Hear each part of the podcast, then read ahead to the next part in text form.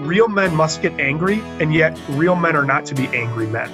Then the greatest sin is hurting someone's feelings. Because yeah. if I am the supreme authority and you disagree with me, it, it is akin to violating scripture, right? And so, but all of this comes out of a very low view of God. The context is it's the passage, I am fearfully and wonderfully made.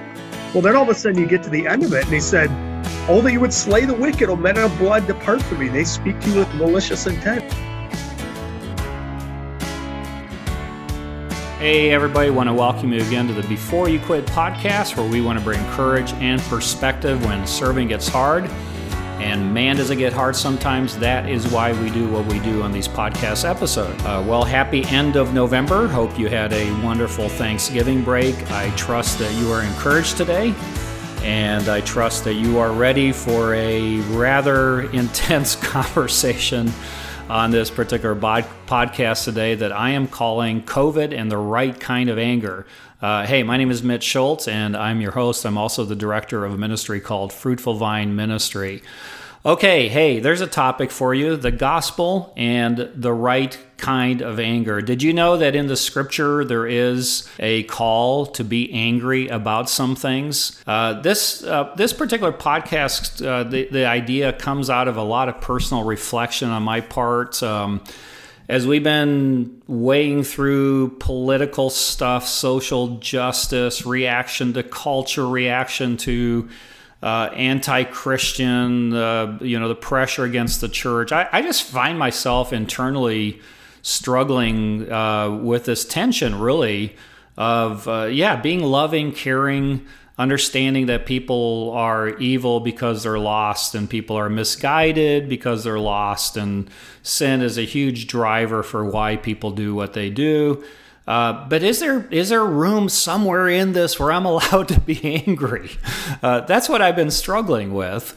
Um, and so that's the topic today. I, I found, uh, or really sat down with two uh, really good friends of mine, Dan uh, Sams and Eric Anderson uh, who are both you know quite strong in their perspective on a lot of things. That's why I wanted both of them to be part of this. Uh, but this is going to be a fascinating look with, uh, with these two pastors and just talking about how how can we appropriately respond uh, in anger and and out of a deep sense that God is just and that God is a, a, God that will bring about judgment, and the gospel also has this this huge piece of of wrath and justice uh, as as one side of it, or maybe even at the core of it. I mean, of course, the wrath of God fell upon Jesus, so we know uh, that there's a, a, a, level of anger that God had towards evil, and to place it all upon His Son is just oh, it's just a, an unbelievable thought. So we'll be talking about that. So I'm I'm gonna go ahead and jump into this right here because I'm gonna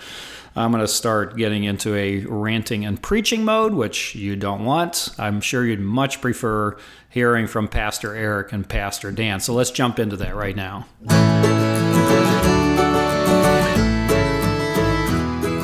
Okay, I have the privilege of having two people. I don't do this too often. I've got two others um, looking at me through the Zoom screen here Dan Sams and Eric Anderson.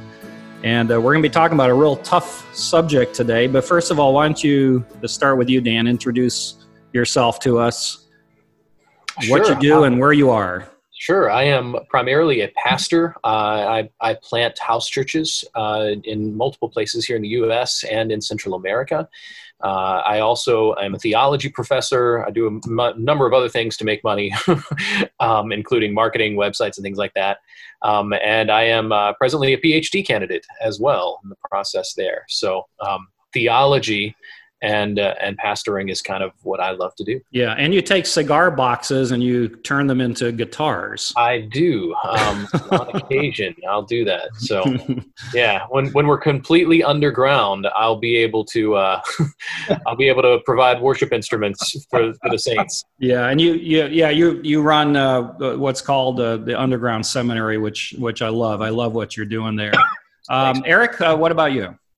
Uh, I am the serve as the pastor of Life Spring Church in Crosby, Minnesota, which is a small town, uh, really in north central Minnesota, out uh, in the I guess the rural areas. Um, been here for 11 years and uh, was a youth pastor for seven years before that. So, um, yeah, our church is a Reformed, uh, Evangelical, and Baptistic, and uh, um, also uh, not only have the I have nine children and my wife Miriam and I, uh, but also uh, I co-organize a network of reform the reforming churches in Northeast Minnesota called the Common Slaves, and we meet together regularly. And we have a podcast now also called The Place for Truth, and we talk with older professors and pastors, the old guys, about current cultural issues.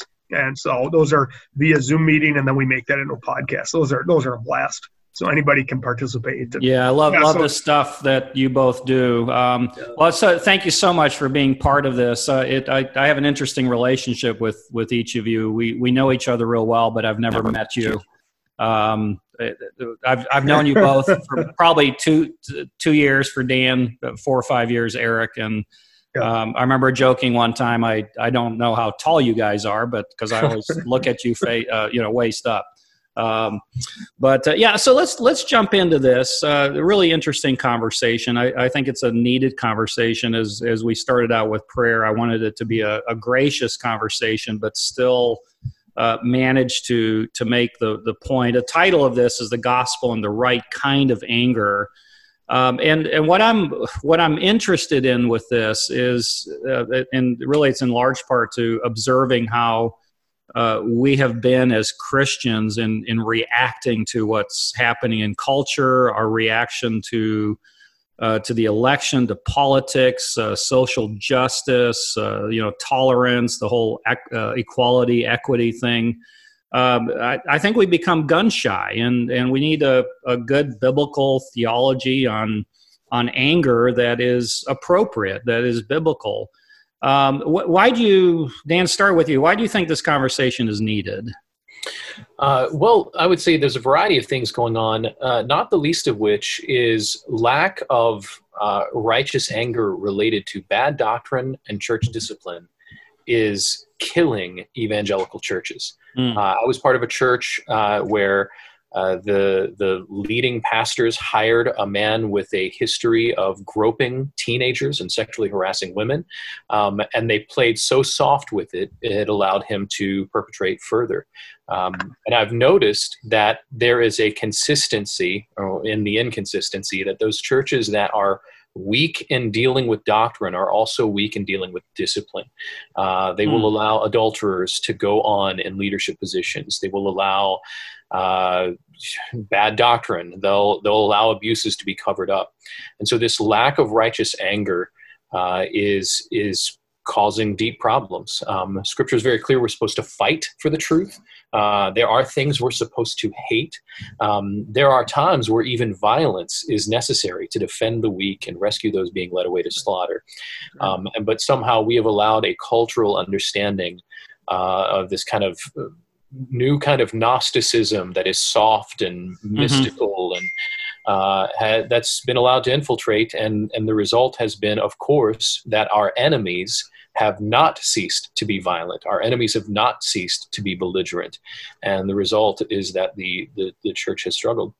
Yeah, I, I, struggled with this a lot. Um, and again, I'm going to, I'll insert my thoughts here, but mainly I, I want to be uh, more the moderator here. And and and guide the conversation. But when when there has been, I, have struggled with this balance between uh, loving and responding graciously to the evil around us. Uh, uh but as that was, you know, as that was the posture of my heart. I, I kept asking myself, which is why I reached out to you guys. But what do I do with this anger I have towards the things that I, I see going on? So we're gonna we're gonna try to answer that, and hopefully at the end of this, uh, help people to to be able to live with that, you know, to be to be loving, and because you are loving, because you believe in the gospel, there's an appropriate reaction to uh, the sin around us, whether it's cultural or even within the church. Dan, why do you believe this? Uh, Eric, why do you believe this conversation is needed? Where where does it come? What what part of your heart does this emerge from? Well, I, I think you know even Mitch, the term balance and counterbalance um, presumes that two things cannot be true at once. Mm one two things are true at once and i think a good theology a good study of scripture is a, there's a science to it it, it, it means that we hold doctrines that are all true at the same time. You know, God is totally sovereign, man is given the responsibility to obey God or not obey God. God is providential in all of his ways, and yet man is the secondary cause. Through our obedience or disobedience, we see God's secret will revealed or God's revealed will in effect. And I, so I, I think, you know, I made a statement to you that I think two, two things are true at once. Real men must get angry, and yet real men are not to be angry men. What we've done for the last, I mean, we could say 50 years, 100 years, 150 years, at least in the American context, is we've made man uh, the arbiter of truth uh, and feelings uh, kind of the final idea of what truth looks like. We become humanistic. So basically, you know, God exists that you and I would would would be happy. You know, mm-hmm. we call it moralistic therapeutic deism. I mean, that's an oft used term, but an appropriate term. But then within that, so then we have no idea what real justice looks like and what real holiness looks like. And yet people are our our hearts don't keep turning. We we we become we're guilty before the Lord for not matching up to His holiness, and yet the standard keeps changing. So all we do is we're, we we just redirect that anger, redirect that guilt into a self hatred, into demanding appeasement, into expecting everybody else, uh, expecting the government to take care of us. I mean, there's a number of other issues there but what it comes down to is a complete effeminization of what manhood looks like. Well, let me um, let since so you're men, on that, let me let me read you sure. uh, let me read you what you wrote me, and then we're gonna we're gonna get into uh, also, I, and we need to we need to get into uh, the theology of this, the biblical basis for this. But I, I think this sure. set up, and I love what you're saying that there there are things that are happening that have happened in culture. Um, in fact, I'd like to talk a little bit too about how social justice, the whole tolerance uh, movements and critical race, which you both are know, I know are, are, are students of that, have studied that. But you, you wrote this, and you, you did quote part of this you in an email to me. I think perhaps it is it necessarily helps to direct us to the nature of manhood versus the as as you just said the nice guy image of today. Uh, love this quote: "Real men get angry. Real men are not angry men." Real men get angry at real injustice at others, not merely because they are inconvenienced. Real men understand and accept that they will be accused of being mean spirited. Real men learn when to converse, when to confront, and when to keep mouths shut, not to be argumentative. Expand a little bit of this, and and and then can it be misunderstood? Because I think whenever you talk about men that are the nice guy image or effeminate. It's easy to yes. misconstrue that with temperament, with personality. You're talking about a spirit yes. here. You're talking about an attitude, aren't you? Yes, I think so because I think you know fundamentally we we view the church as constantly in retreat mode, and um, yet the culture continues to move forward in expansion. And so I think we have to you know, fundamentally understand. I think our eschatological view that you know we are marching onward to Zion. We, we should be looking upward and forward. How do we expand Christ's kingdom functionally in my life and every single day? So we have real purposes in our life. I think what has happened is this idea of real manhood is just being not offensive. And so anything that sounds mm. mildly offensive must be toxic in and of itself, right? And so what ends up happening is we we we make decisions based on who it will offend the least. And we we we judge that by did anyone get offended or not get offended? Which actually contradicts exactly what the scriptures say when jesus says you know woe to you if all men think well of you. Well the problem is you can create a world like that. We've got a ton of churches where these pastors everybody speaks well of them and that you realize real preaching real holding the truth is not just merely saying positive things about Jesus, but it's also destroying and tearing down the strongholds. It mm-hmm. necessarily fights against, you know, the battles. So you get these churches and these men that they're uh, just constantly taking in whatever the culture says is the norm. And so a few years ago, you know, it was, um, uh, you know, uh, big buildings and budget and a lot of bodies. Well, now it's social justice and critical race theory because we're not saying no to anything. And I think the problem is we're afraid to do that because it might offend yeah, somebody. Yeah, I was just going to say be, we're we're afraid to. That would be. Yeah, we're afraid to say no because of the the threat of offending. Dan, you you added something similar in, in an email uh, you wrote this there's a need for a biblical manhood that fights evil, protects good, gets angry at the right things. Notably, notably, lack of manly behavior is tied to a denial of the image of God, and you cite Romans 1 through 3. It so happens that lack of leadership in the home, uh, lack of sexual pursuit in marriage, and lack of doctrinal teaching are tied together. Um, that, that's that's loaded. It's awesome. Uh, expand on that a little bit. Yeah, well, uh, fundamentally here is uh, is our view of God and how it affects uh, our view of both manhood and the image of God. And so, uh, one thing I always I like to point out is that in Scripture we we have teaching of both God's transcendence, that He is wholly other, and His immanence, that He God is um, omniscient, He's omnipotent, He's um, He's all these things, and He is with us. Um, and so, what we've noticed, and this is might be beyond what most people are interested in, but uh, the out of the Enlightenment, there was this view of the universe as a closed mechanism that came about through Newton. Uh, Immanuel Kant wrote about it from a uh, epistemological perspective, and they essentially ruled out any idea that God could reveal Himself in the world, and that caused a very weak view of God. And out of that, we we got theological liberalism. Uh, by way of Friedrich Schleiermacher and some others, where they essentially say, Well, I know things about God by my feelings. They believed that God was too weak to reveal himself in the world. Um, in fact, they kind of believed that God was kind of sort of part of the world. And that was what classical liberalism brought about. a whole lot of stuff there. If it's not what you're interested in, that's okay. But understanding that this whole view comes from a weak understanding of God, thinking that He's not strong enough to reveal Himself, not strong enough to make a world in which He could reveal Himself. Um, and so, as a result, the authority uh, is one's self and their feelings about God and about the universe. And that's how they quote unquote know things. And so, as Eric aptly pointed out, then the greatest sin is hurting someone's feelings. Because yeah. if I am the supreme authority, and you disagree with me, it, it is akin to violating scripture, right? And so, but all of this comes out of a very low view of God and His Word. Conversely, when we recognize, and a little side note, Einstein's theory of relativity and, and some other really interesting things. Epistemologically, the, the science of the universe actually supports the biblical worldview very well. Um, people don't realize that. There's a whole thing.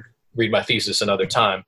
Uh, however, if we recognize that, hey, this is the God of creation who is strong enough to reveal himself, and whatever he says is true, and his word is true. And so if I begin with a high view of God and a high view of his word, and I trust that, then the ultimate good is that I obey that word.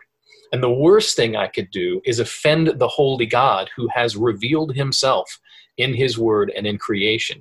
And so the, the game changes then for the true manly man who says, This is what God has said. And the best thing I can do is trust him and obey that word and enforce that word. And um, so I would say this is it's it's kind of, it's it's no coincidence that when people have a low view of God and a weak view of God, that they become weak men as a result. And this is this is why uh, you saw during it, it's interesting how things happen in waves, and a lot of these things will emerge again. I think in the next months because we we tend to get distractions to uh, our our interest in things culturally, but the whole you know tolerance, uh, more recently social justice, uh, equity. Um, it, it was fascinating to me to see two responses from the church and uh, Dan, your you know yours and my denomination, we were particularly interested in how there was a, a quick reaction that I don't think we would have seen 10, 15 years ago of uh, of speaking to it in a in a you know in the name of compassion, uh, but not speaking against it. Um, and so you're you're suggesting there that that Christians giving in, feeling like they need to make statements um, are come come out of a, a, a particular view of God. That that's the place to start. Um, and I, you know, I mean, my picture of what Christ did was he he crashed into this world. You know, where it talks about in Colossians where he he disarmed the uh, the devil and and took away from him the power over death. I mean, that is a uh, a, a, a, a angry, aggressive uh, justice. We're going to make this right. Um, you know, that's that's where it starts, doesn't it? I would say so. And then while there's multiple things along the way, and there's very specific things we can address, um, it is critical that we begin with this issue of who is God. Um, mm. And and as you mentioned, the equal theory stuff comes in. It is again, uh, and to, to Eric's point, that's just subjectivism on steroids. That is, mm-hmm. that is the individual, not even an individual. It's the it is the the the person themselves thinking that their feelings are are king and that they're trying to decide how oppressed they are that how how crazy that part of critical theory is the the winner the one who deserves the most respect is the one who is the biggest victim and um, that absolutely contrary to any biblical view of manhood or any just general basic understanding of humanity um, and is absent of any standard it is only designed, if you're familiar with critical theory, especially by way of the Frankfurt School, um, so many times, you know, critical theory is, is taught as if it's a fact, when it's in fact a theory. And what's particularly interesting is that it is not at all rational.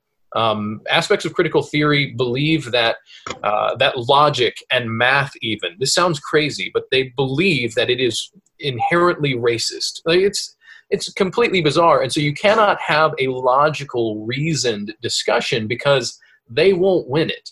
So they have to begin with their belligerence to force through a view based on, hey, this is what I feel.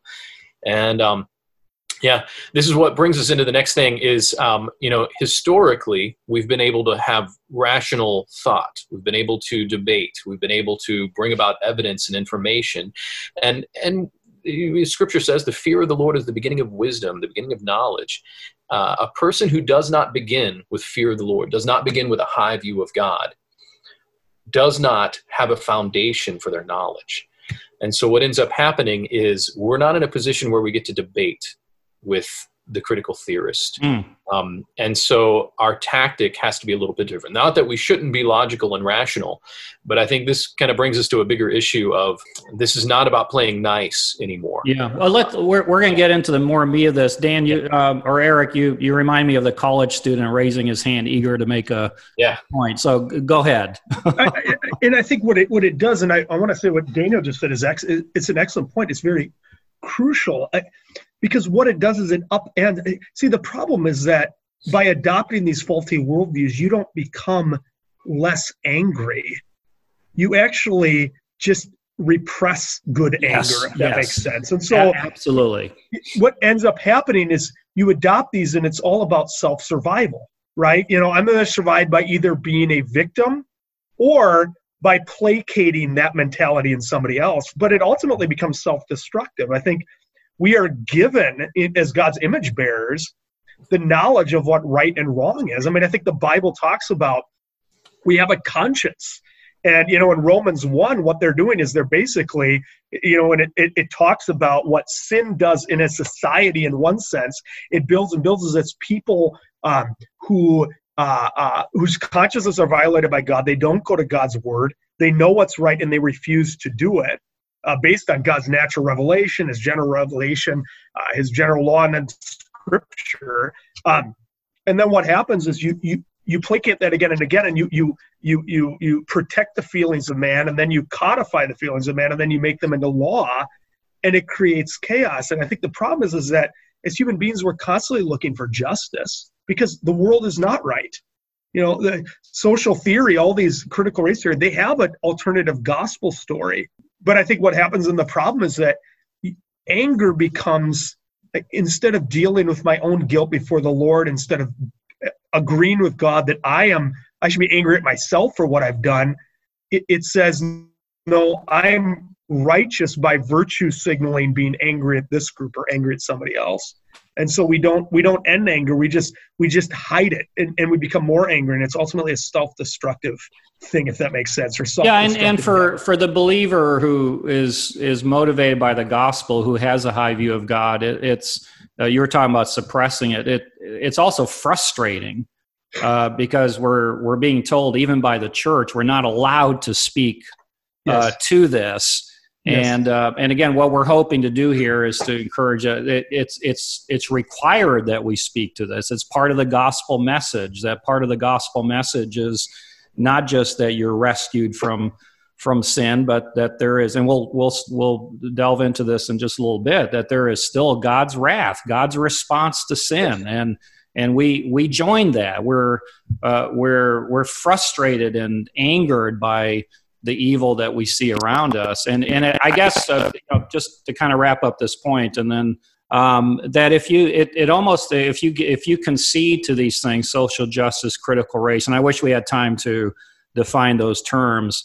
Um, our view of God has to drop. You know, we need we need to give up some of those uh, uh, you know positions that we have of the attribute of God give us examples from the Bible, maybe even historically. I mean, I think of Luther as a guy who, mm-hmm.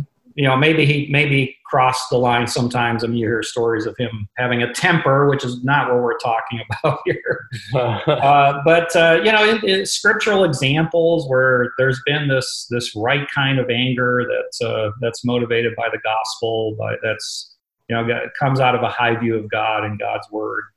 Uh, there's several things I think we could point to. Uh, first of all, if you just Google verses on hate or verses on mm, wrath, mm. um, there's actually there's actually some significant things there. Um, we of course have um, Psalm 97:10. You who love the Lord hate evil. Uh, he protects the lives of godly people and rescues them from the power of the wicked. Uh, that's that's language of defense. That's language of hating evil, rescuing the good. Uh, Romans twelve nine, abhor what is evil, uh, cleave to what is good. Proverbs thirteen five, the righteous hates falsehood, but the wicked brings shame and disgrace. Uh, Proverbs eight thirteen, the fear of the Lord is hatred of evil. Um, the, there's plenty of things like this. Um, we even see where in Psalms, um, and I'm blanking out on which one it is, but where David talks about, I hate the evildoers. Like he's mm-hmm. specifically talking about. There yeah. you go. Specifically yeah. referring to hating evil people. Wait, we're not to hate the sin and love the sinner. No, no. This is what's interesting. It's uh, it's it, God says I'm I'm not supposed to hate my brother, but um, there is place for hating evil. No, I, I would say that in in some context, like I I generally want to have you know the desire to share the gospel with the lost and even the wicked i want to share the the good news of the gospel with sure. but um, the reality is i i i would be hating my family if i allowed a wicked man to come in and cause harm to my family and in the name of me not hating him uh, I don't fight him. I don't use lethal force to stop him. And he proceeds to rape and murder my family. That would be me hating my family. Uh, and so I, I'm strongly asserting that there is a need to hate evil um, in the context of God's righteous judgment.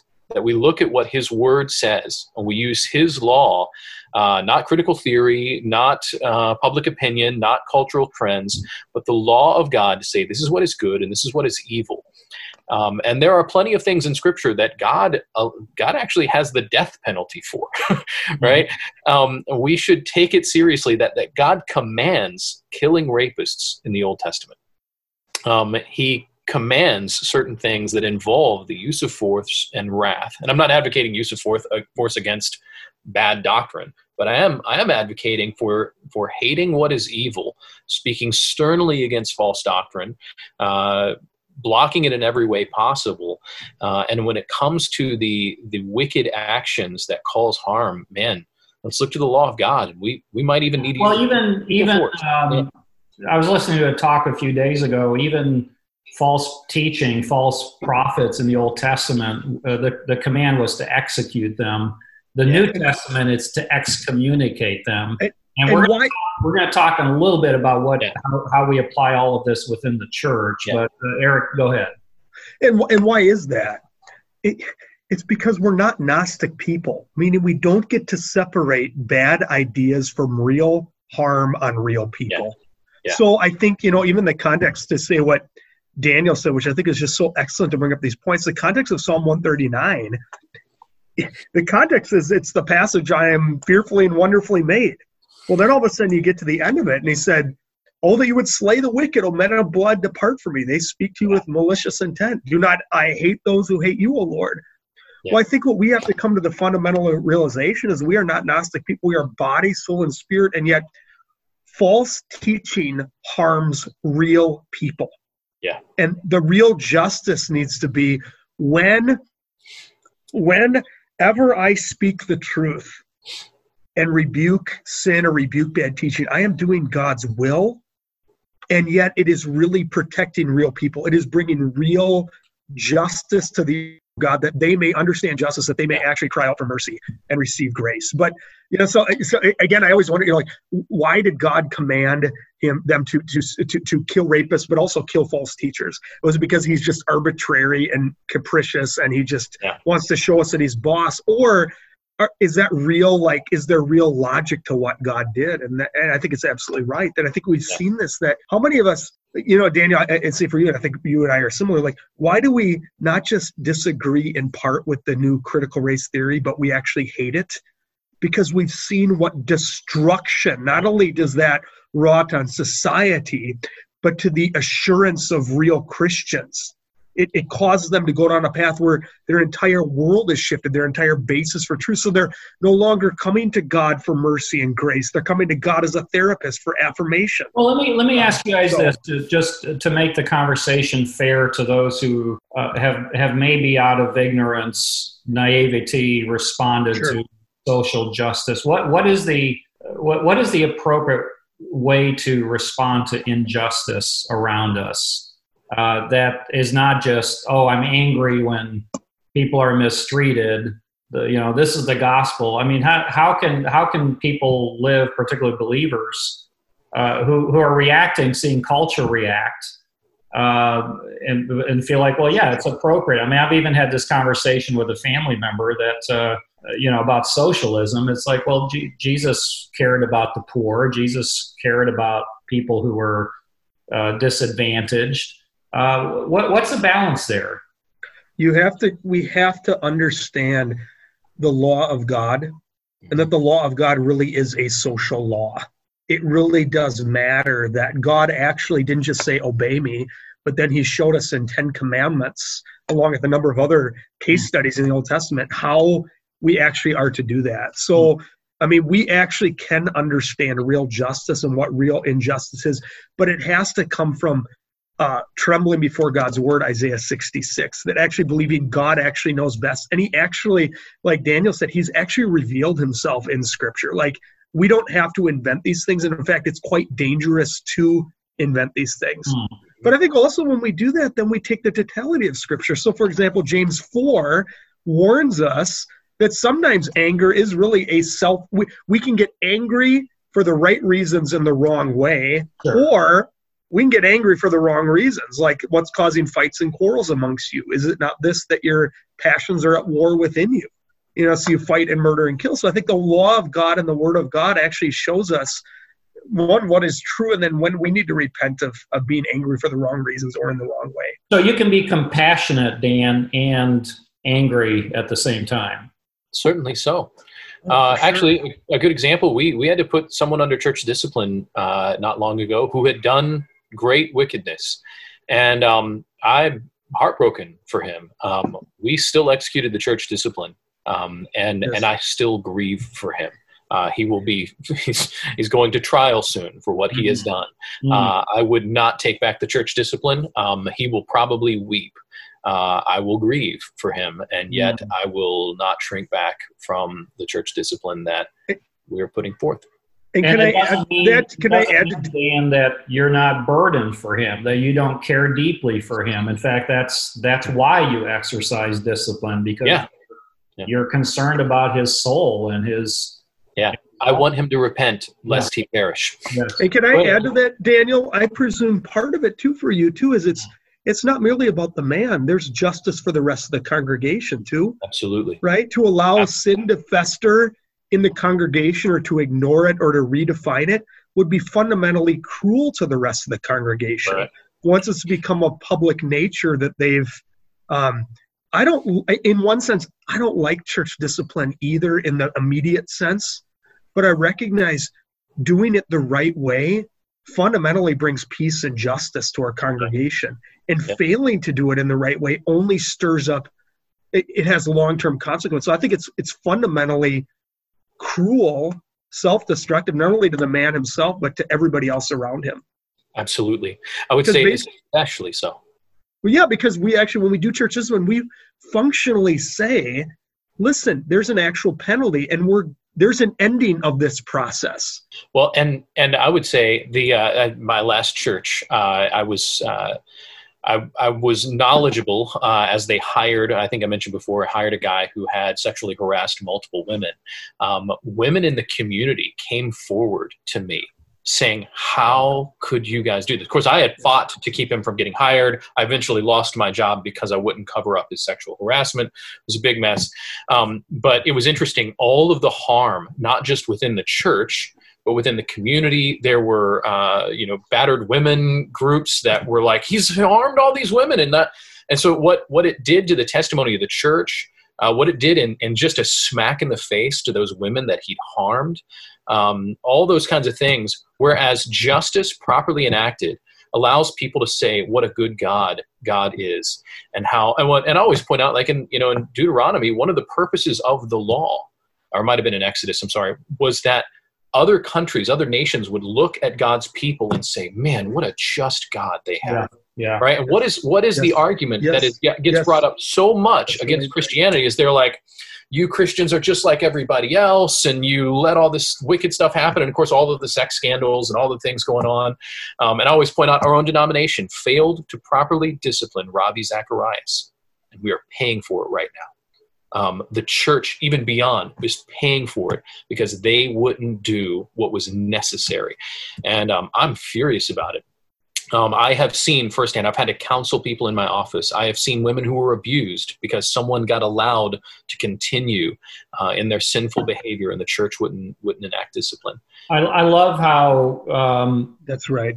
You know, in the, Old, in the Old Testament, in fact, there's an Old Testament example, New Testament example because uh, God only needs to do thing something one time for us to get the point. And you have Achan uh, who who stole and hid uh, the spoils, and uh, he w- he was killed for that. His family were were killed for that. And the reaction was to be in awe of God. Uh, you know, the, the, a high view of reverence for God was the reaction to carrying out the law. And the same with Ananias and Sapphira when they held back, you know, from uh, from the information of Peter. What was the reaction of the church? They were in, in awe of God. That that that I think is is is clearly stated there. Um, so I, I let, we're going to talk a little bit more about what this looks like in the church. But Dan, I love your connection. I just want to make one more point about the theology of this. You you mentioned that we need to communicate. Uh, the idea of anger, wrath, justice as tied to the atonement. And then you also say that without wrath and atonement, there'd be no gospel. What do you mean by that? Uh, well, there's several things going on there. Uh, first, of, first of all, we, we have in Romans 1 16 and 17, when Paul is setting forth the theme of Romans, which of course is the righteousness of God revealed in the gospel. Um, uh, he wanted, right after that, in verse 18, he says, For the wrath of God is revealed from heaven against all ungodliness and unrighteousness of men who by their unrighteousness suppress the truth. Mm-hmm. Uh, that the gospel is good because the wrath of God is a real thing. And the wrath of God is a real thing because God is just. And when we violate his justice, when we disobey his law, it needs punished. Uh, and, um, and so the fact that in, in the atonement, Jesus took that punishment for the believing. He allowed the wrath of God to be poured out on him, which notably is the uncomfortable thing that the squishy evangelis don't want to talk about. Interesting. Right?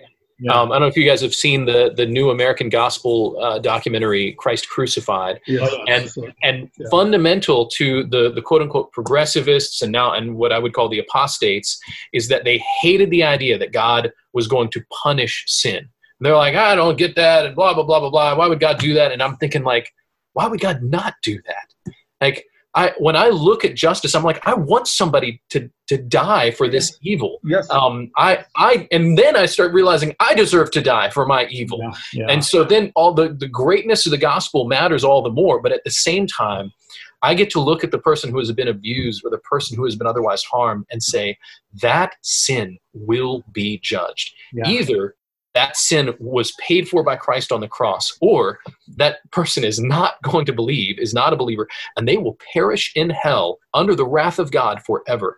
Be comforted either way, because justice is is there. Yeah, the gospel, and, um, the, the gospel who, doesn't allow us to. The gospel doesn't allow us to say someone else deserves it more than me. In fact, we're we're always overwhelmed that we had it not been for Christ, that would be us. You, you know, I think too that there is a there's an eschatological end times nature of the gospel too that jesus christ really did physically live and die but he rose again. You know the new way that we view things let's just say it's social justice or critical theory there's no atonement but there's no justice. There's no end to this. The, the cross of christ really did not uh, atone for all of sin and did not appease all of sin. So when we when we actually do church discipline, when we do, like Daniel was saying, uh, you know, when we call out things, we actually can say, you know what, we can move on from this stuff. Mm-hmm. You know, as a Christian, we're no longer facing the cross anymore. We're facing, we're in the resurrected life facing eternity. We're going further up and further in.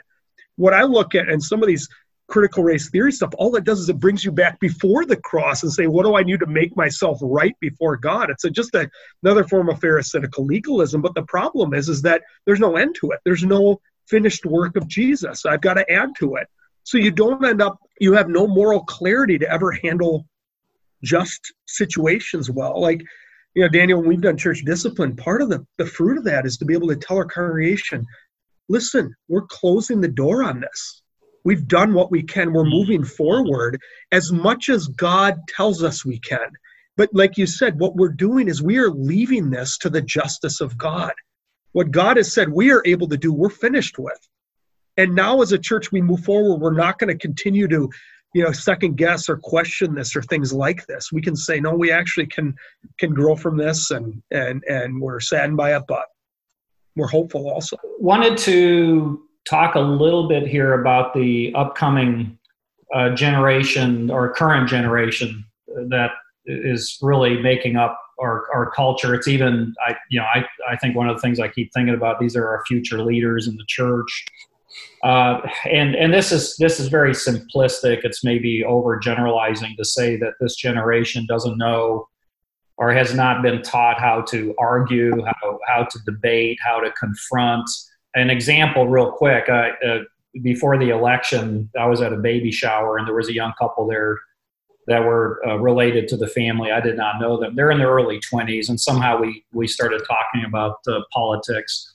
And I asked them this question. I said, "Do you guys ever get together, your peers, and and, and really conflict over this? Do you guys debate this stuff?" And they said, "Oh no, we just do that on social media."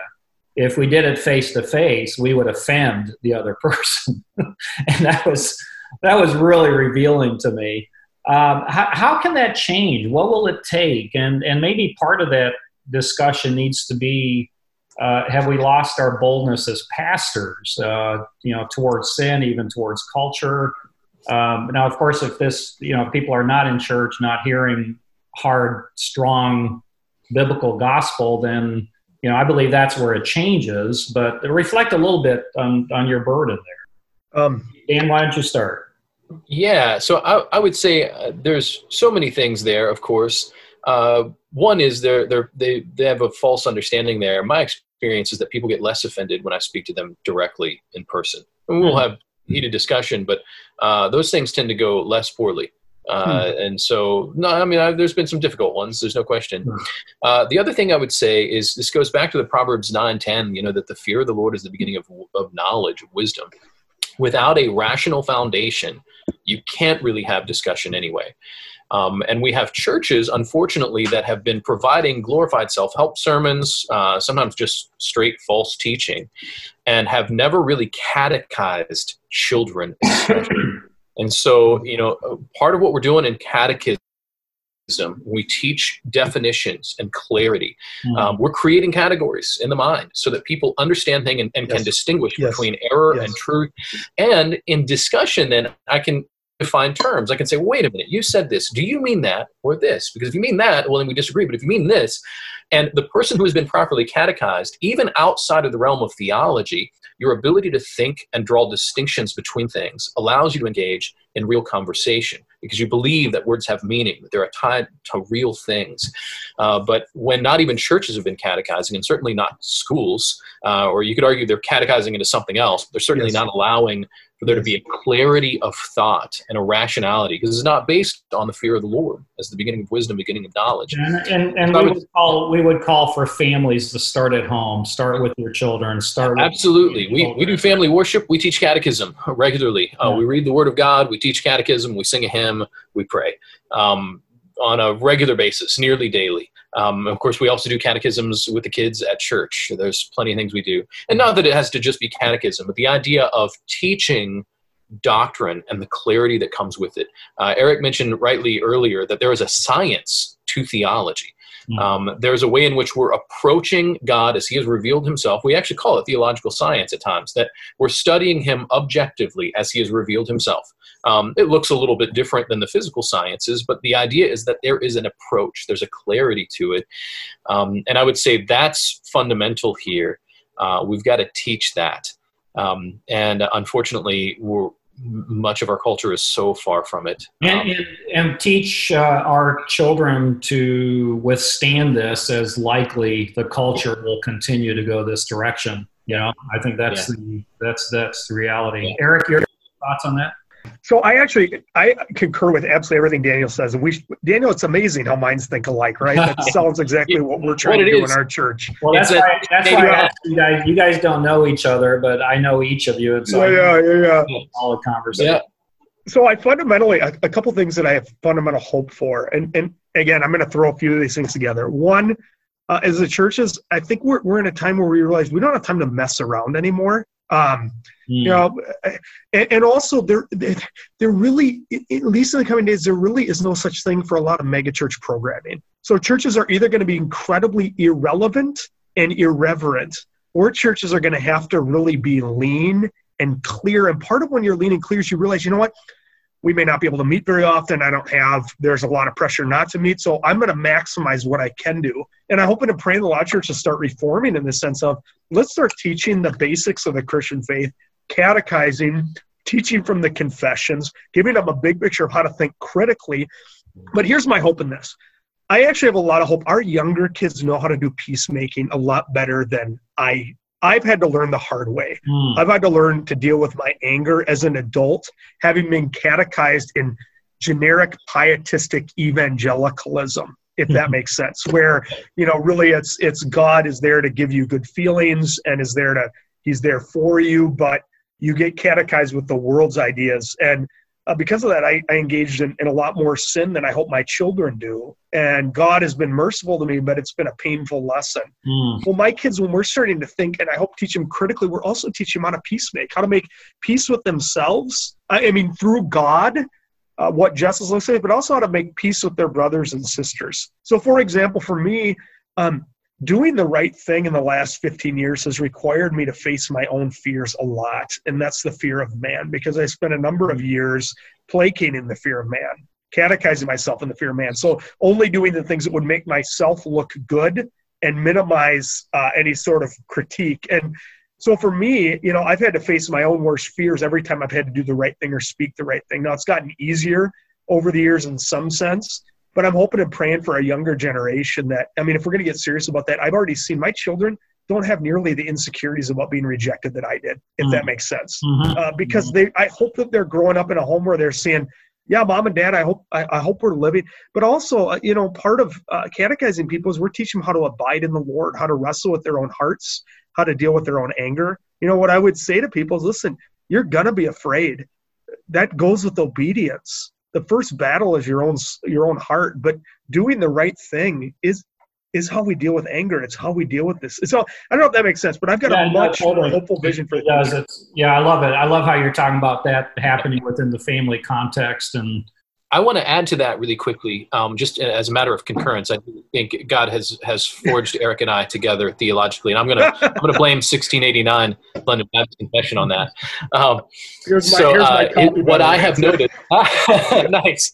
So a real quick side note: we're using the New City Catechism app yeah. to, to do, which is Westminster, right? I need somebody to make an app for um, that that allows me to teach in kid language the 1689 London Baptist Confession. Right now, I've just got Westminster and New City.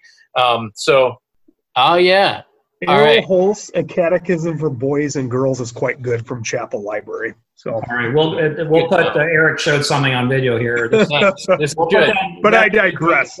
yeah. So, um, oh, one of the things I was going to mention, uh, and and this might be somewhat controversial, but I am I'm of the persuasion so many uh, big evangelical churches, small evangelical churches, do not have elders. They do not function with church discipline. Mm-hmm. They've not been teaching uh, accurate scripture. They've not been catechizing.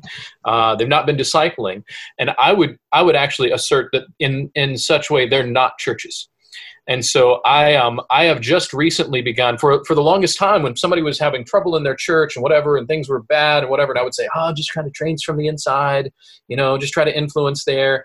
And I saw so many people their families were shipwrecked. And similar to this protection thing we were talking about where uh, a wife would say why aren't you protecting us from this mess of a church? And in his mind, he's being noble by being nice and staying a little mm-hmm. longer and trying harder.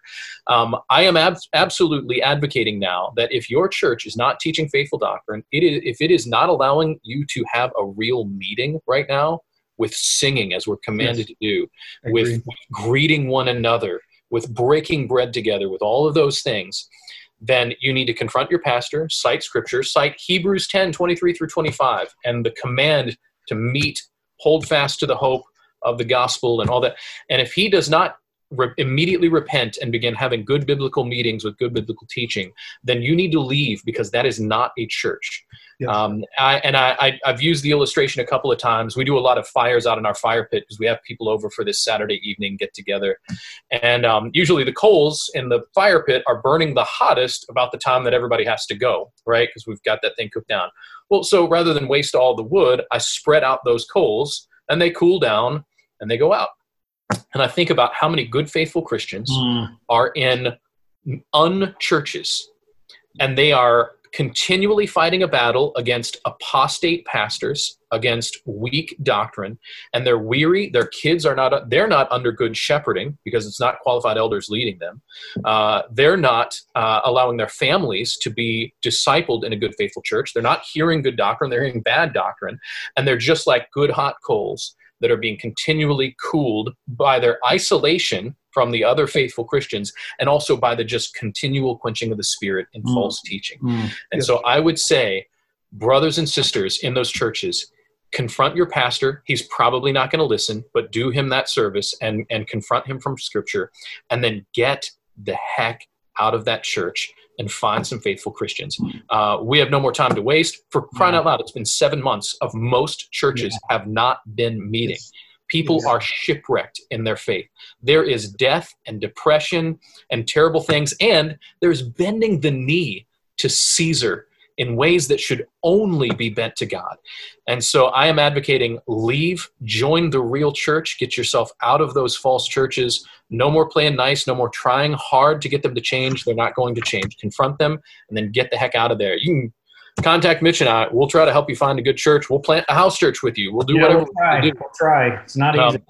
it is not easy. Well, and here's what I would say. This is where the, the house church movement has been helpful of late. Um, I, this is a side note, but hmm. um, we still have all the things you're supposed to do as a church, and we're we're reformed, and uh, but it's it's pretty inexpensive to plant a church, and so we have our team of elders that if somebody comes along and they're like, you know, we got this Bible study, we're, we can't be a part of our church anymore, but we, we these are faithful people who want to disciple, want to be discipled, and I'll say, all right, come under our headship, and we'll we'll provide elder oversight while one of our elders disciples uh, one or two guys in your house church up into eldership. And um, we provide training, we provide teaching, but um, uh, people are coming out of the woodwork that what they want to do is obey Hebrews 10 um, as well as Matthew 28. And I am excited about that. It's going to be a small number of people, but um, yeah. And then there's also some good faithful churches out there. Like there are still some faithful ones that are meeting quietly, disobeying bad orders, and obeying the the promises of God. Yeah, yeah, definitely. In your your neck of the woods, that's uh, that's more of a reality than it is down here in Georgia. So we need to be reminded that a, a lot of the church in America is being is living under this this pressure. Um, yeah, we're going to need to wrap up. Uh, any any final thoughts? So this has been uh, just a great conversation and and challenging, and I think it's been very balanced as well. Um, you know, just reminding us again of uh, again the whole purpose here was to talk about the right kind of anger uh, that comes out of the gospel. So any any final thoughts as we wrap up? You know, I, I, I do in the sense of I concur with everything that Daniel said. I think that we started out talking about anger. And i think probably the presumption is we were it was going to be kind of a talk about the psychology of anger how it deals with right. it in our soul investors. but i'm with daniel the way that you deal with anger is by doing the right thing if that makes sense. So i would say i would concur with everything that daniel says and i don't think it can be said strongly enough. If your church is not meeting right now it's not a church. And but i would i would also concur with the daniel says. I'm just going to re-emphasize that the way that you leave with a clean conscience is you grow in discernment and know what you're confronting and what the truth is. Mm-hmm. Um, probably if when you grow in discernment, you'll realize, you know what, your church was on this trajectory a long time. It just took a, a, a tiny bit of pressure from the society and government to get you to stop meeting at all. And then what you have to do is you leave with a clean conscience by dealing with it, confronting it. That's your responsibility as a Christian. But then also you know, if you've won them over, praise be to the Lord. And if you haven't, then i w- I'm with Daniel. You know, you you can't mess around anymore. You can't you can't model to your children. Oh, we the church really matters while we're waiting for marching orders and haven't met seven months in a row. Mm-hmm. They're going to be catechized with something. So, but I think that that is the whole thing. Is that's how we deal with anger rightly. Mm. Is we do the right thing. We have to face it. You know, I, rem- I remember the illustration from the old uh, miniseries, The Band of Brothers. I don't know if you guys ever remember. Oh yeah. But, mm-hmm. uh, Evan, I was reading something on it, and one of the guys said that one of his grandkids said to him, "Grandpa, what was it like to be fearless all the time?" And he said to him, "He said, fearless. What are you talking about? Mm. We were scared all the time. We were terrified, but we had a job to do." And I look at that and go, I think that's what what anger looks like. Is mm. I I say sin is wrong, righteousness is right I do the little steps of obedience each and every day. I have to know what God expects of me and from His Word. And, and that's how I best deal with anger. Does, and does there's, a real, there's a real enemy out there that we're fighting. Correct. It's self focused, defeated men are angry men, but they just they they they they display their anger in very self-destructive yeah, and church-destructive yeah, ways. Yeah, yeah, good, uh, good. So, uh, maybe to wrap it up too, I want to say it's actually the the passive man that we had talked about at the beginning. You know, this effeminate man. Mm. I found that some of these guys are the most angry men I've ever been with. Mm, yeah. Just what you do is they put on the happy face until they're pushed into a corner, and then all of a sudden they break all the rules of what you expected from them. Mm-hmm. So, yeah. you know, for me to be a righteous man is to recognize, yeah, truth, mm. error, mm. do the right thing, repent yeah. of sin continually, um, Daily, yeah, yeah. yeah. final thoughts, man? Um, no, just agreement with Eric. Um, the, we're we're in a in a in an interesting. Well, interesting is a soft word. I need to not say that. We are in a devilish time. Mm. Uh, the, there has been the enemy has taken all kinds of ground. We are we are past parlay with the enemy. We're we're in a place where this is we have to be bold, um, break the law if necessary to meet with your church. Um, obey God rather than men. Uh, recognize maybe there needs to be a good teaching on the various uh, realms of authority and that how they need to stay in their lane. Uh, the, yeah, I, I, joked the other day that like one, one of our house churches is in a state where the mandates are particularly harsh, and we're going to be breaking the law there. That, that is our plan. We're going to we're mm. breaking the mandate.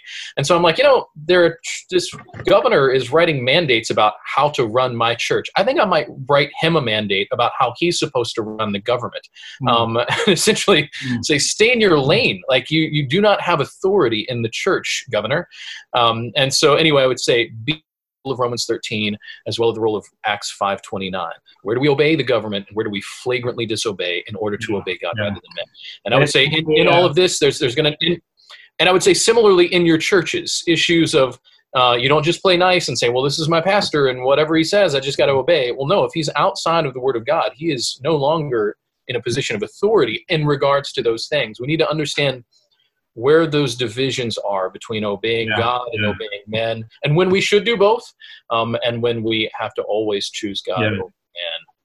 All right, guys, we're running out of time. Thank you so much, uh, both of you. This was a, a loaded, uh, but I, I, think very, very productive conversation. I, I appreciate your your boldness. you, you both kept saying you agreed with each other, which uh, you know I was hoping for a little bit of debate and disagreement here, but maybe we'll have to try to push a little harder next time. hard, hard, to find that when we're confessing when we're confessing that, Christians, true, brother. Yeah, that, that comment. So anyway, thanks so much, guys. Really appreciate it.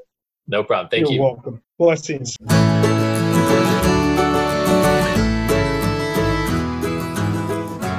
Well, there you have it.